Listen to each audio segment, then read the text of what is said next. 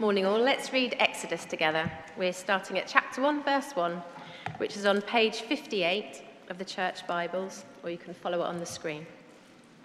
So, Exodus 1, chapter 1, verse 1. These are the names of the sons of Israel who went to Egypt with Jacob, each with his family Reuben, Simeon, Levi, and Judah, Issachar, Zebulun, and Benjamin, Dan and Naphtali, Gad, and Asher. The descendants of Jacob numbered 70 in all. Joseph was already in Egypt. Now, Joseph and all his brothers and all that generation died, but the Israelites were exceedingly fruitful. They multiplied greatly, increased in numbers, and became so numerous that the land was filled with them.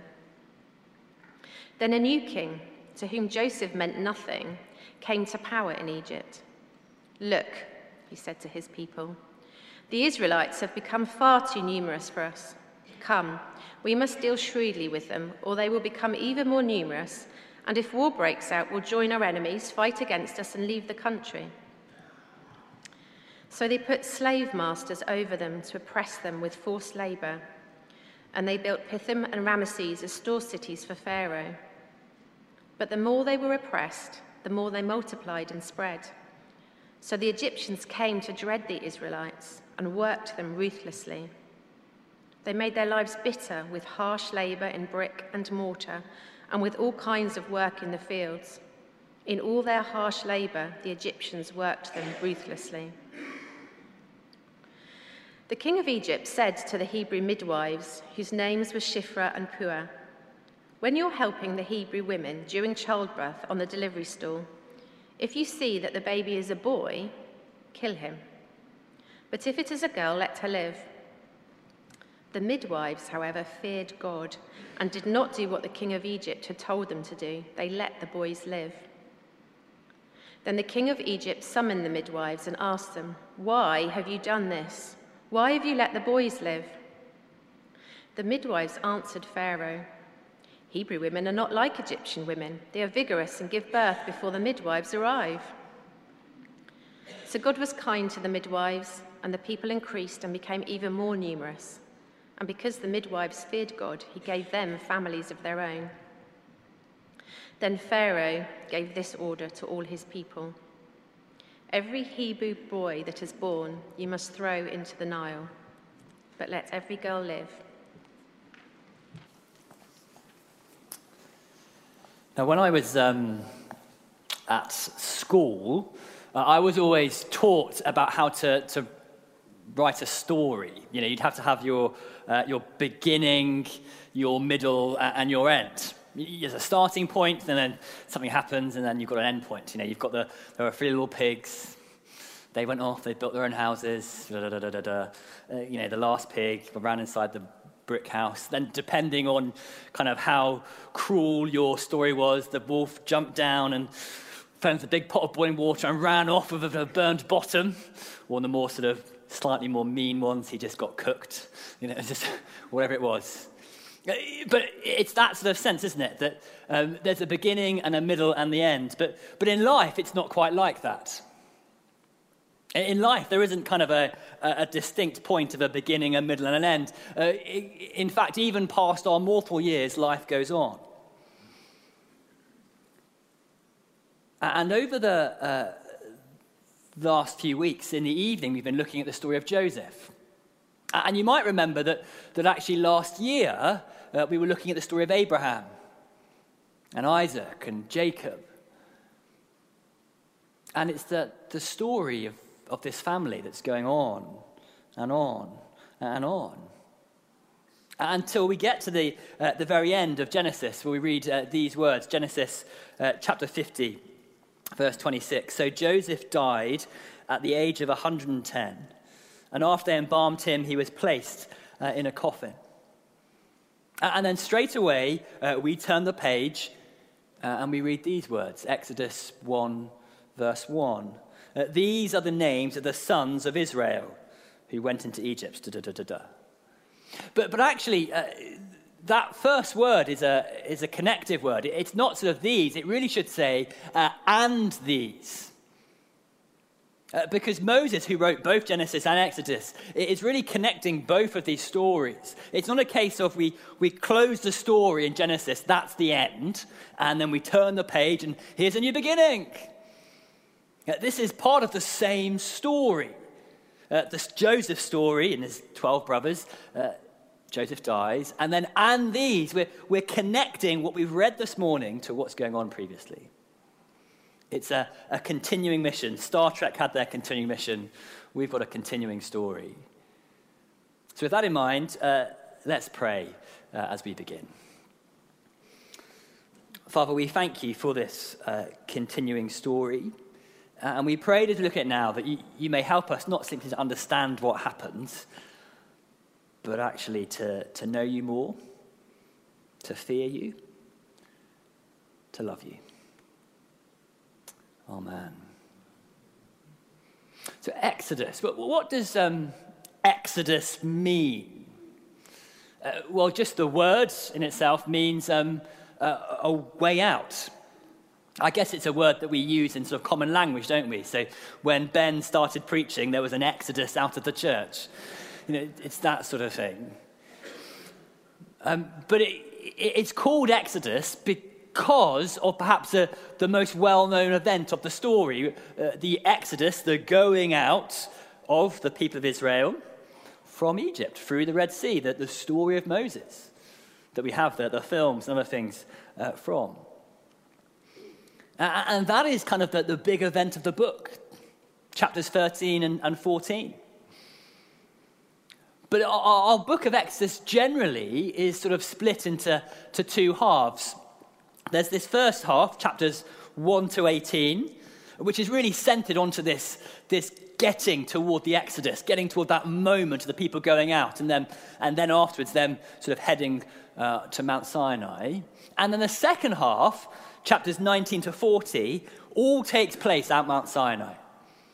It's all uh, them being given uh, sort of instructions uh, as they move forward.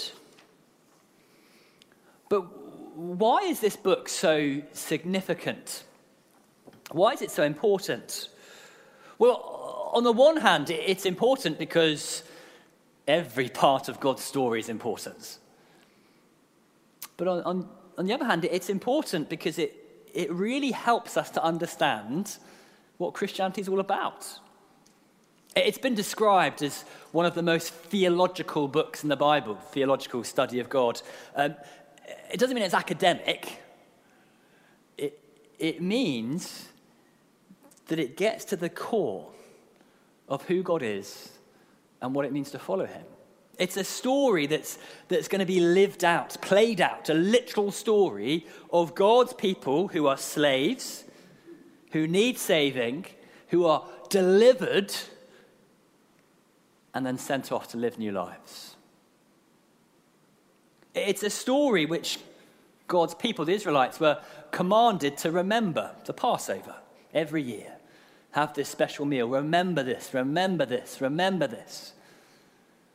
It's not a story that's been sort of just relegated to kind of the long distant past. It's a story to remember. Indeed, it's a story that actually, as we come to celebrate communion, actually finds its real fulfillment in the person of Jesus. So that's why I think it's important. But with that in mind, let's um, dive into to chapter 1. Uh, so we have that beginning, that continuation, and these are the names of, of the sons of Jacob. That sort of linking uh, back to the past. Uh, and by this little just connecting sentence, we're diving back in not simply to be reminded of who is there that does that, but also to connect us back to all of the other bits from Genesis the first book of the Bible. It connects us back to Jacob's dad, Isaac, to Isaac's dad, Abraham, and to all of the, the promises that were given to him way back in chapter 12. But it also acts as a, a very, very tangible reminder to say there were 70 people that went into Egypt. 70. Um, and then the story trots on. Uh, verse 6 Joseph and all that generation died. Uh, and then we get uh, verse 7. But the Israelites uh, were exceedingly fruitful. Uh, they multiplied greatly, increased in numbers, and became so numerous that the land uh, was filled with them. I wonder if that rings bells for you. It might do, it might not do, but, but actually, it reminds us of Genesis 1 28, way back, uh, where God said this God blessed them, speaking to Adam and Eve. God blessed them and said to them, Be fruitful and increase in number, fill the earth and subdue it. Uh, that same phrase is happening here. In other words, what we're being told is that God's people there are doing what God told them to do way at the beginning. They're growing, they're growing. Uh, they're growing, uh, and so they're more than simply this 70 in number. Uh, they become a, a great number. But it also reminds us, as I said, of, of those words from Genesis chapter 12 which you can see on the screens. I won't read them. Uh, but those promises that God said to Abraham, where he said, I will make you a great nation. You'll be a great people. You'll have your own place to live. Uh, and then, everyone who blesses you, I will bless. Uh, everyone who curses you, I will curse. Uh, and of course, at the moment, if you know the Joseph story, then uh, Egypt welcomed in Joseph and his family. Uh, they were saved from the famine, they were blessed. But then we get the turning point in verse 8.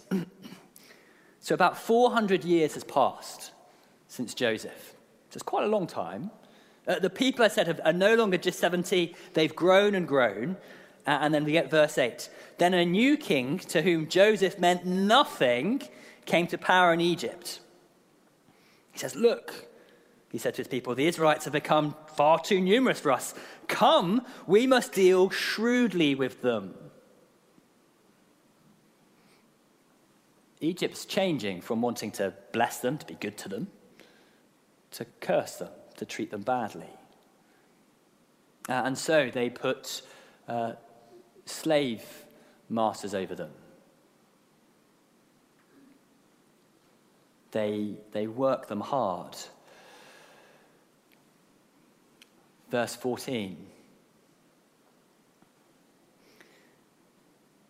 They made their lives bitter with harsh labor, in brick and mortar, with all kinds of work, or we might say labor, in the fields. In all their harsh labor, the Egyptians worked them ruthlessly. They're literally being worked to death. That, that's Pharaoh's plan. Uh, we're going to uh, put them up, put slave things over them, slave masters, we're going to work them, work them, work them, so they're not going to increase. Some may die, some may just be so tired they can do nothing. But does it work? Well, verse 12. But the more they oppressed, the more they multiplied and spread. The very thing that Pharaoh is wanting to stop, he actually makes it happen quicker. It just doesn't work at all. His plans failed. Uh, slavery isn't working. So, plan two the midwives.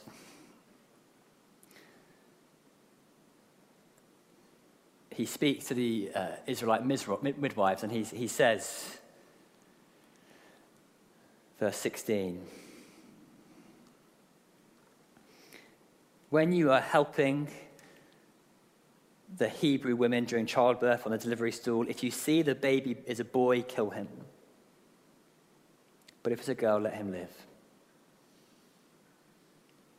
It's horrible. These midwives, whose job it is to protect life, to, to help life, the child and the mother, are being told to kill the baby boys. They're told to enact uh, infanticide. Uh, we're going to have a bit more focus on the midwives a bit later, but, but it's an awful situation. But nevertheless, they, they refused to do that. And so, verse 20 so God was kind to midwives, and the people increased and became even more numerous. Once again, Pharaoh's plans fail. So he comes up with one more idea. The very last verse of the, the reading we had, verse 22. Then Pharaoh gave this order to all his people Every Hebrew boy that is born you must throw into the Nile, but let every girl live.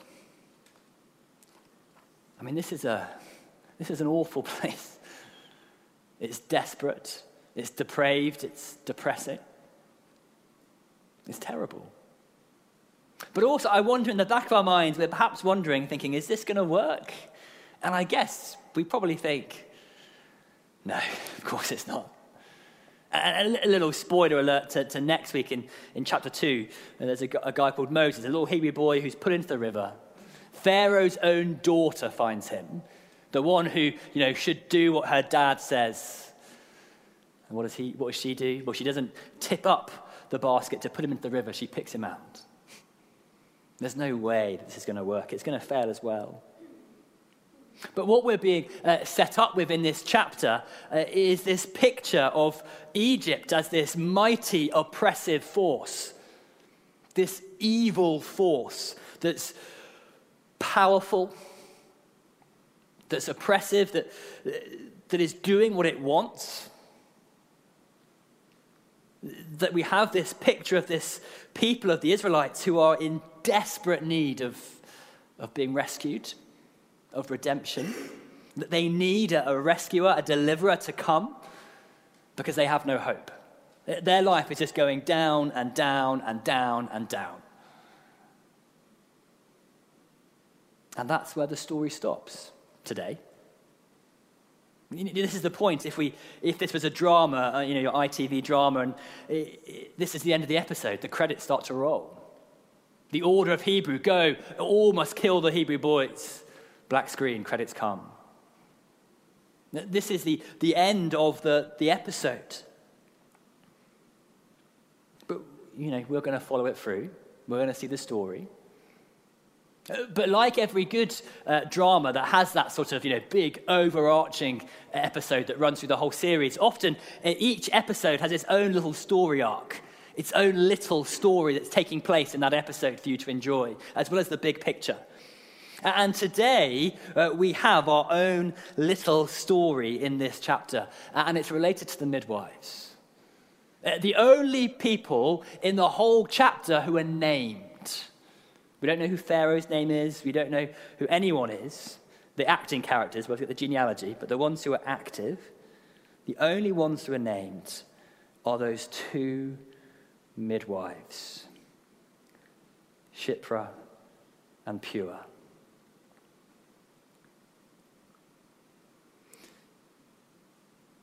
And you can imagine what must have happened for them. They, lo- they love children, they love mothers, and they're being told to kill the baby boys. And not just, this is not just some sort of good advice, like some sort of you know, NHS advice of the day. If you can do this, it would be kind of helpful for you. This is an edict, a law from the king. You must do this. And you can imagine, you know, if there's a king who gives such a law, you must kill baby boys, he's hardly going to have a problem popping off two midwives if they don't do what he says. So the, the question that, that is in their minds is, is this Who do they fear more? Who do they fear more? Well, they know that this is a wrong thing to do. It's wrong on so many levels. But if they don't do it, there's a high likelihood that something bad's going to happen to them. Probably death. Who do they fear more? The Lord or Pharaoh? Verse 17. The midwives, however, feared God and did not do what the king of Egypt had told them to do. They let the boys live. This is courageous faith. Courageous, courageous faith. And they're summoned to Pharaoh. Now, um, only once in my life have I uh, had a letter which was summoning me to court. It was a letter that I received. Uh, it said that I, I hadn't paid a train penalty and it was calling me to court. And when I received that letter, I was, it, it just got your stomach in a real twist. And it did it for two reasons. That The first is that, that when you get a letter like that, you realize something serious is going on. Something, that there's something which you're, you're in a situation and it's a, an important situation, and you're being called to this higher authority. The second reason was is that it wasn't me. It was actually a case of mistaken identity. But that made me even worse I knew I hadn't done it. But I'd done nothing wrong, and I was being called to the court. I felt awful.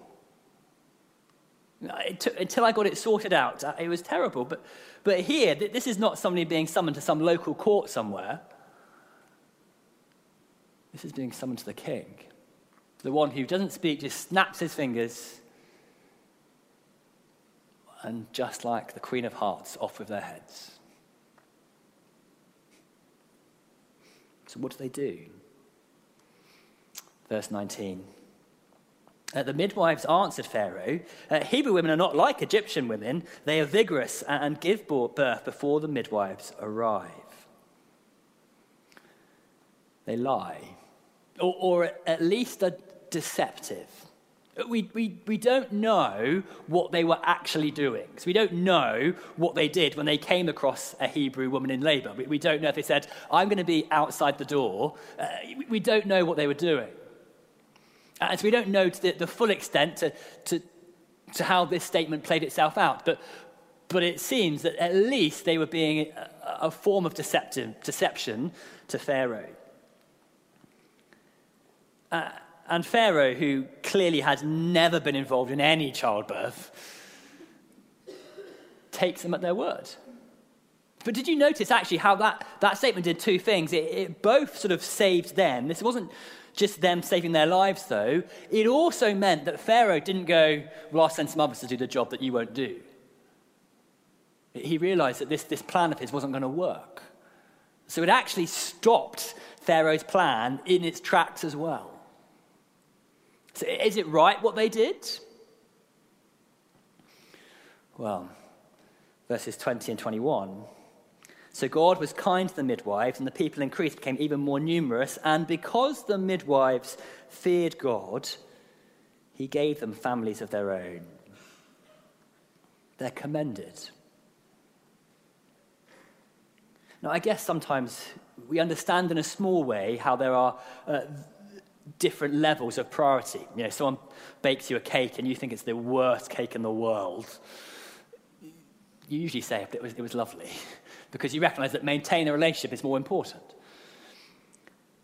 And here it seems that obviously that the midwives are commended because they feared God and they recognized the higher priority of, of maintaining life. Now, this obviously raises all sorts of questions for us. And there are ethical questions that, that we need to, to think through and are not always easy. And we need to think through about the, the ethics of, of being truthful versus being deceptive in given situations. But I don't want to just linger on that today. I'll gladly chat to you at the end if you want to about it. But actually, today, uh, the point that lingers is, is this Who do you fear more? Who do you fear more? Uh, when I say fear, uh, I don't mean terrified, like scared of. I mean fear as in value, awe, respect, will follow at the expense of. Who do you fear more in your life? Uh, do you fear more uh, the Lord, uh, following Him, or uh, something else, uh, the world? It might be that actually that question of fearing the Lord is a completely new one to you. You think, what does that even mean? Well, one of the really helpful ways we just had Easter and we were uh, encouraging people to read part of the Bible, John's Gospel. Just, just grab one of these. Find out for yourself who Jesus is. Is he somebody who is, is worth even thinking about? And I guess that for most of us, in most of our situations, um, this battle is internal. We're unlikely to, uh, to face the, the wrath of the state for following the Lord in any given situation. Usually, uh, following the Lord and, and being a good uh, employee, good family member, they kind of go together, which is a really good thing. But it's not true in everywhere. Uh, today, uh, Open Doors, which is a charity that works with Christians across the world, particularly with Christians who are persecuted simply because they're Christians, uh, estimate that about 360 million Christians today in this world uh, will daily face the threat of, uh, of death, imprisonment, or uh, severely having their lives disrupted, i.e., they can't work or their jobs are taken away, can't get access to aid. 360 million. It's a reality, this question that they have to answer themselves is a, is a very much physical question. So, with that in mind, who do you fear more? We have brothers and sisters who will, just like Shiphrah and Puah, say, I'm going to follow the Lord. There was no way the midwives didn't know that Pharaoh was going to act how he did. He could have gone, Fine, off with your head. What are you doing? But they still were going to do that. And let me say this even if Pharaoh had said off with their heads, it would have still been the right decision to make. And they would still have benefited from it. So, what would it mean today for you to fear the Lord? To face social rejection? To miss opportunities? Uh, what will it mean for you today to, to say, actually, just like those courageous women, I'm going to put the Lord first. I, am going to seek to follow him almost no matter the consequence. Just like our, our brothers and sisters across the world, who uh, you can go to Open Doors and read stories Uh, of those who know to put their faith in Christ is to sign their own death warrant, but they still do it. Why? Because just like the story of Exodus, we have a God who has come to save us. Why? Just as we're going to remember in communion, we talk about the Lord Jesus, who left his home in heaven at Christmas to become a baby, to then at Easter die upon a cross on Good Friday and be raised again on Easter Sunday, so that we may live with him forever. It's worth it. Let's pray. I'm going to uh, pray uh, using there's a, a, book called 40 Women, which is a really helpful little devotional book looking at 40 women uh, from the Bible. I'm going to pray using the prayer that uh, Roz Clark, the author, uses uh, at the end of the, the chapter on the Egyptian Hebrew midwives. Almighty God, thank you that we do not live under the oppression of slavery and we do not face the terror of genocide. We pray for our Christian brothers and sisters who are living in fear for their lives, who are subject to laws that force them to deny their faith in words or in actions. Give them the courage of Shiphrah and Puah to do what is right in your eyes, and for us to do the same. And in your kindness, reward them with great blessings to the glory of Christ. Amen.